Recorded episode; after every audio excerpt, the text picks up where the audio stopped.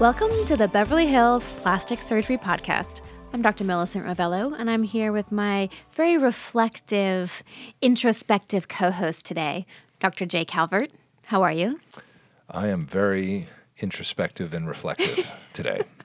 I, I don't know why. I don't know why. We just finished our last podcast, and there were some deep, deep thoughts coming out of you. So I don't know. You know, You're feeling it. I think what happens, you know, the there's a changing of the of the fellows at this point. Like, you know, one of our fellows is going to the other rotation, and we're getting the fellow who started on the other rotation. It's also a changing of the seasons. It is a changing of the seasons. It's uh, you know, yeah, it's uh, it's one of those things where you know you start to think like how how can I be better? Like how can I do better for the people that count on me? And that's a that's a big thing for me. I want to be I want to be better. I want to be a better surgeon. I want to be a better man, a better dad, all those things. I just want to be better. So I want to be a better teacher for the fellows. And I was kind of thinking about it after hearing about like the interviews are starting. And we have we have people coming from like every part of the country to to try to you know interview for our fellowship because they want to get the spot here. And so I just think, you know, I, I- think about like how can I make this even better? If we're going to take our time to do it, it should be the best it can be. It should be the best it can be. And so, on that vein, we're talking about hard things, things that are hard to do. How do we teach people how to do these hard things? And what do our patients need to know about these hard operations? Our last one was one for you cleft palates and cleft noses. The one for me, massive weight loss mm. breasts. And those are really They are really hard, but they are breasts, so they go well with champagne, which we're drinking tonight. So they are really, They are really hard. hard. They are. They're so difficult. You know, there was a point back in the day when I was kind of training where they said you you don't do this. Like it's just you don't put implants. You you can lift them. You could try something. Like there was just like limited, limited sort of approach to what to do with the massive weight loss breast problem. And it is, it's a problem. So these are patients who have lost large amounts of weight for whatever reason. Maybe it's from natural weight loss, diet, exercise. Maybe it's from a surgery where they had a gastric bypass, gastric sleeve, and they lost an excess of, you know, 50, 60, 80, 100, 150 pounds. And the excess weight loss causes very loose skin. And aside from the fact that their skin is loose and things are saggy, the skin that's there is really poor quality skin. So I see this on my tummy tucks, I see it on the body lifts in these patients. I can pull these patients as tight as possible, and within a few months, things are loose again. They're not sagging so much, but they're just loose because that skin that's left behind is not good quality skin. It's like a rubber band that's lost, that's been pulled really tight, and it's been stretched past its capacity, and it never snaps back to the size it was before. That is the skin in these patients. And so a lot of times they present with volume deflation. They've lost the volume of breast tissue they used to have. That's a big one. And they have a lot of extra skin. So these breasts are literally looking at the ground. They're saying hi to their shoes.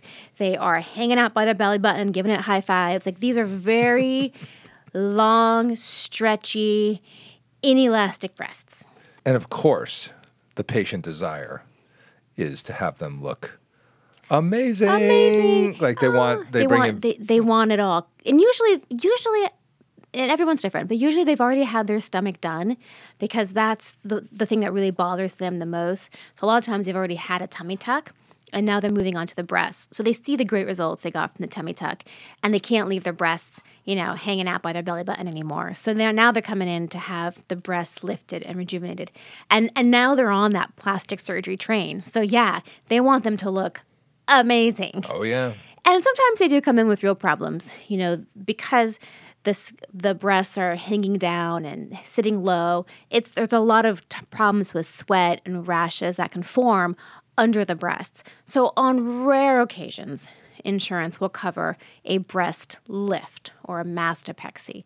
And all that does really is remove some extra skin and lift the nipple, lift the areola back up into a more rejuvenated appearance placement.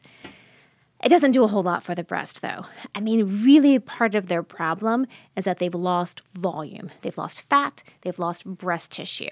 And so by the time you've removed all the extra skin that's hanging way down and kind of put things back up into place, someone's gone from being a double D or a triple D breast to being like a B cup because the majority of the volume that they were like stuffing into their breasts and bra cups was all extra skin. And once that skin is removed, there's very little left to actually make a breast mound. Yeah, especially if they've lost weight. You know, this is uh, this is the key is that they the weight loss part has caused you know the breast to deflate. The skin is thin. It's long, like you said, just these long tubes of they they, they don't look awesome. They at- don't. at and, the, and the nipples tend to point inward.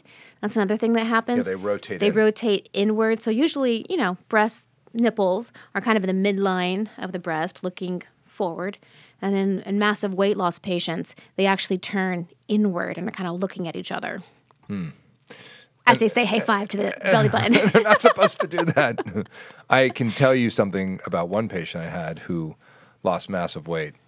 He could actually put his breasts in his pockets. That's how long they were. Whoa! He could actually put them in in, his, pants in pockets. His pants pockets. Yeah, that's how gives, long they like, were. A whole new meaning to that little. What's that little ditty? Do your boobs hang low? Do they wobble to and fro? I think it's supposed to be about the ears, but then little boys turned it into boobs. Yeah, of course. You know, that's Can predictable. you throw 'em over your shoulder? I just snorted. That's how funny that was. Um, yeah. So these long breasts, and and I I published a paper on how to do implants in massive weight loss patients because I used to have all these patients because I trained in Pittsburgh with Dennis Hurwitz, who was like the total body lift guy. So let's talk about that real quick because before we get to the implants, I want to talk about why implants. Okay. Because as you said, historically, we didn't put implants like, no. in patients um, because there were so many problems that came with implants. Which were The main problem being that they don't stay where they're put. They tend to go out to the side. They tend to fall. Like we said, the skin itself is not great quality. So if you put in an implant, it tends to sag and fall out of position because the skin that's supporting it is not great quality skin. So the patients are constantly having revisions or just not having a good aesthetic outcome. So there used to be sort of a mantra that you don't put implants in a massive weight loss patient, or certainly not at the same time as a breast lift. But I think we realized going forward that a breast lift alone was not sufficient for these patients. Maybe it treated medical problems they were having, but it certainly did not give them a good looking breast. So then we delved into putting implants into patients. But again, we had those problems. They kind of stretch out the skin and you have problems with malposition and they're going towards the armpits and they're falling down again. So that brings us to solutions like you were just mentioning. Well, and and that was my what I thought the problem was, which is why I did this lateral breast flap thing. Was I thought that they the inframammary fold was just obliterated. Oh, it's gone. Yeah. So that that was where I, I was like, if you don't know where the breast is supposed to go on the on the trunk, how are you going to make a beautiful breast? Like you No. you can't. Usually these folds, so this is the IMF, we like talk about it all we the have a whole podcast about inframammary the fold inframammary fold it's so important especially important in implants uh, surgery and it's that fold that delineates the breast from the abdomen and it's supposed to be an actual distinct fold. And in these massive weight loss patients that fold has descended so low onto the abdomen it's like almost by the belly button and it's amorphous it's not tight it has no support to it. So yeah you got to do something for it.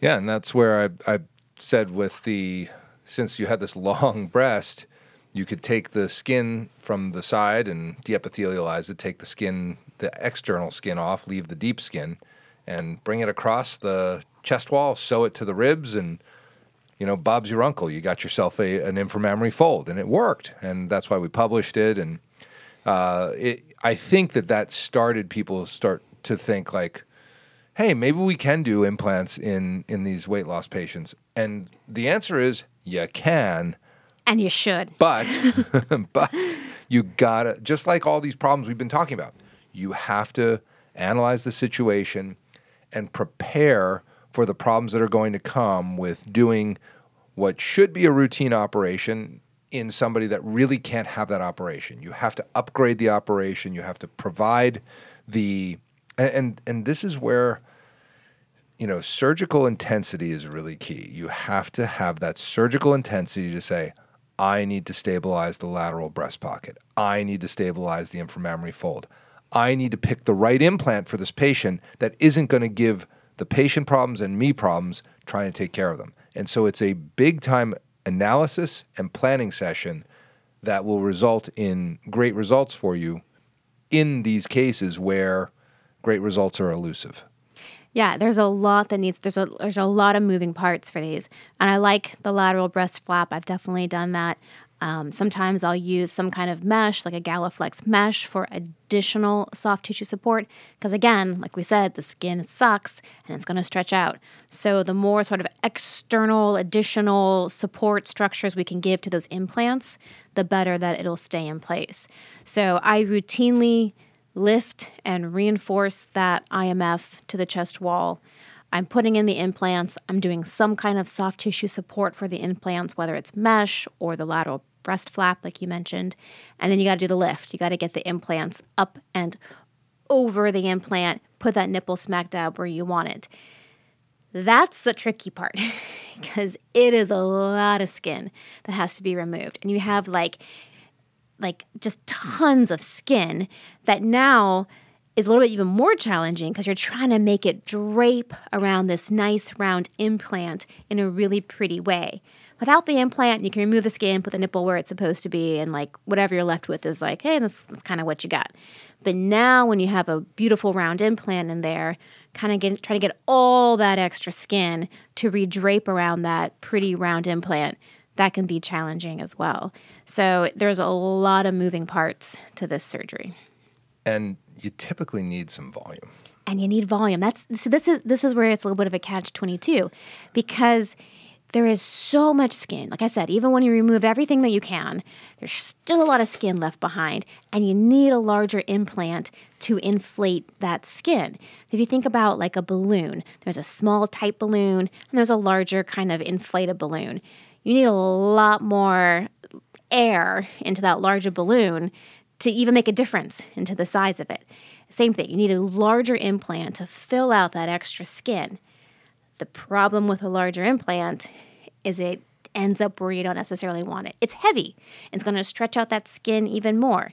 So it's going to go into, you know, a lower position or it's going to go out to the sides or it's going to stretch out and now you're doing a revision. So this is why people don't put implants in because well, they have problems. You do, and you have a tremendous experience with Because I think they need it. They need they the implants, but they need to understand we're going to be back here sooner rather than later to take some more skin. And that's that's the deal. You know, if the average person who's had a mastopexy augmentation or a lift with implants needs a touch up or a revision every 10 to 15 years, these patients need a touch up or revision every two to five. And that seems really dramatic, but that's sort of the truth because that's how quickly their skin stretches out again. They're still going to look way better than they did when they started, but if they want to keep that lifted, rejuvenated breast, they're going to need to come back every, you know, 5 years or so and tighten up the skin a little bit more. Yeah, I mean that's the that's the bottom line. You got to understand that this is not a routine breast augmentation. You know, it's no. just it is so far from that and you know, it, it can be done well, and mm-hmm. the results are great. I have a whole section on my website as well, and but I would, I'm, I'm they should go to your website actually because like you're doing a lot of this. I'm doing like my fitness models. Our, our patients are so so different, so different, you know, and it's so funny because like the other day, like uh, Dr. Ordons was he walked through my my waiting room and. Uh, you know, I had my patients who are in the waiting room, and it was, you know, rhinoplasty patients and my fitness you know, breast augmentation and breast revision patients, and you know, my my youngish facelift patients, and uh, and Ordon comes up to me and goes, "Excuse me, are all those women out there here to see you? These these good-looking women that have come for for operations to make them better?" I go, Drew, yeah, th- th- those are my patients. It's you know I'm having it's Monday. This is when I see patients. And if you ever heard Dr. Ordon on TV, that's exactly what he sounds like. and then he goes, "How come everybody comes to see me 70 years old? What happened? Why do I get all the 70, 80 year olds?" I go, "Well, how old are you, Dr. Ordon?" He goes, "That's not the point." but it is. We do tend to have patients that are our age. Our age It's true. of a similar personality, like gelling kind of thing. Like It's true. Plastic surgeons, maybe every surgeon, I'm not sure, but plastic surgeons for sure, we, we tend to attract, you know, similar ish patient profiles. It's true, and you know, I I was like, well, that they're all kind of my age, you know. So, they're, Dr. Ordon. So, yeah, that's who's you know those because that's what I keep saying is my patients have kind of gotten old with me, Yeah. and now they need facelifts, and so that's why I'm doing a lot of facelifts. But you know, it was really funny, and I mean, your your patients are your age. It's it's really true. like really if you true, look yeah. at if you look at who's on your schedule, it is very like every once in a while you'll have somebody in their 50s or 60s, but most of your patients are 35 to 45 years old, Yep. and and they come to you because you're their people. I, I mean, you don't have the same like body issues that, that they do. That You're not a massive weight loss. Wait, are you a massive weight loss I'm patient? not a massive No, you're not. no. So otherwise, because like good work if you are, but Who's your plastic That's surgeon? right. Who did all that for you? um, but that's the thing is you wind up with patients that are your age, and they Yeah. they come to you because they feel like that kindred spirit, like you understand them, and, and it's Yeah, because it's we're in the same place in life. Totally. Talk about we talk about kids and schools and Right. applications and all that stuff. And I had a patient actually the other day coming out of anesthesia. She's like, Dr. Rovelo, I'm so glad you're young and close to my age because you're gonna be my plastic surgeon for the rest of my life. it's she, true. she already had like two surgeries, maybe three. So yeah, she was in it. It's true. I mean, uh, that was, uh, uh, I remember the article very, very well from Sophia Loren, where they said, you know, they asked her, Miss Loren, how do you, how do you look so amazing? Like, what is it that that's been your secret to your beauty? And she said, find a really good plastic surgeon and stay with them for your whole life. God bless her. The honesty of the old days. Totally. And she was just like, are you kidding me? Like, look at all this stuff I've done. This was not alkaline water and a yoga retreat. no, it's not. And she was really honest about it. And she did have a really great plastic surgeon. She looked great for you know her whole life. Her whole life, she's looked amazing, and that that is there is something to that. There's so something to that. Find your plastic surgeon and, stay with stay them with for your whole life. So, in my world, that tends to be the massive weight loss patients because there are a lot of areas that need work. So, yes, we They're gonna stay with you for yeah, life. they they kind of are for life, and then they need the revisions, like we just talked about. So, the other thing we didn't address, the last thing we'll talk about on this subject, and you kind of mentioned it on your lateral breast flap, is that the extra skin of the breast is not just isolated to the breasts. It extends around the side of the chest. That's called the axilla or lateral chest wall. And usually it extends to the back as well, because obviously you have extra skin everywhere. It's not just in the front. So if you don't do something for that extra skin on the sides of the chest wall or on the sides of the breast or on the back, you're definitely going to have a subpar result because you may have these beautiful breasts in the front and then you have like these wings hanging off the side. so a lot of times this is combined with an upper body lift or a bra line lift. That's an incision that goes across the back where the bra line is. And everyone's like screaming right now. But you got to understand in these weight loss patients, like they're going to have incisions everywhere. There's no good way to get the extra skin out other than by cutting it out. But this is a beautiful surgery. We'll do a separate podcast on it later. It's hidden right where that bra or the bikini sits, and it gets all that extra skin in the back. It goes around and meets the incisions in the front where the breast incisions are, and gets all that extra skin on the sides. And now you've you can really really significantly narrow the width of their chest by removing that extra skin. So now their chest is nice and narrow, and then you can really see the projection of the implants and the breast.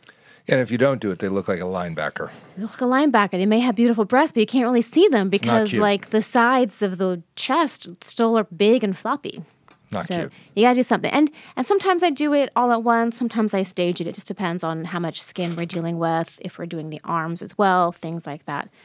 But you're looking at you know you're looking at a few surgeries. That's the bottom line. You're looking at a very complex surgery.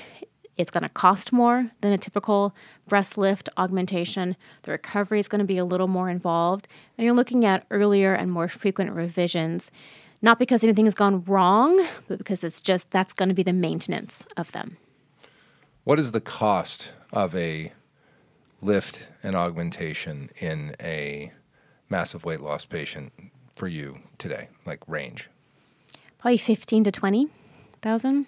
I think I'm probably on the lower end in Beverly Hills. Yeah, for me it's probably like 35 to 45,000. Yeah. Yeah. Yeah, I think that's important for people to know. It's because Yeah. it's not like a breast aug. It's not like a breast aug. It's not like a breast lift, breast aug combination. It's a lot more. It's a Yeah. lot more work. And that's just the breast alone. We're not even talking about like if we're doing upper body Lipo and- lifts and all that stuff. Yeah. Cool. Well, I think we kind of covered that. I think we got that. That's good. Yeah. Is there any anything else you want to add? No, that's it. Happy Friday. Why don't you take us out then? This is the Beverly Hills Plastic Surgery Podcast coming to you from the 90210. If you like what you heard on the Beverly Hills Plastic Surgery podcast and want to get in touch with either Dr. Rovelo or myself, this is how to do it. You can reach me at the website, roveloplasticsurgery.com. You can reach out to the office directly through the website with any questions or consult requests, or you can call the office directly at 310 954 1355. And you can reach me on Instagram at Rovelo Plastic Surgery. And to reach me, the phone number is 310 777 8800. My website is drcalvert.com, drcalvert.com, Instagram, Dr. Jay Calvert. And of course, you may want to check out our YouTube channel for the Beverly Hills Plastic Surgery Podcast, which is simply that Beverly Hills Plastic Surgery Podcast. Hope to see you all in the office very soon.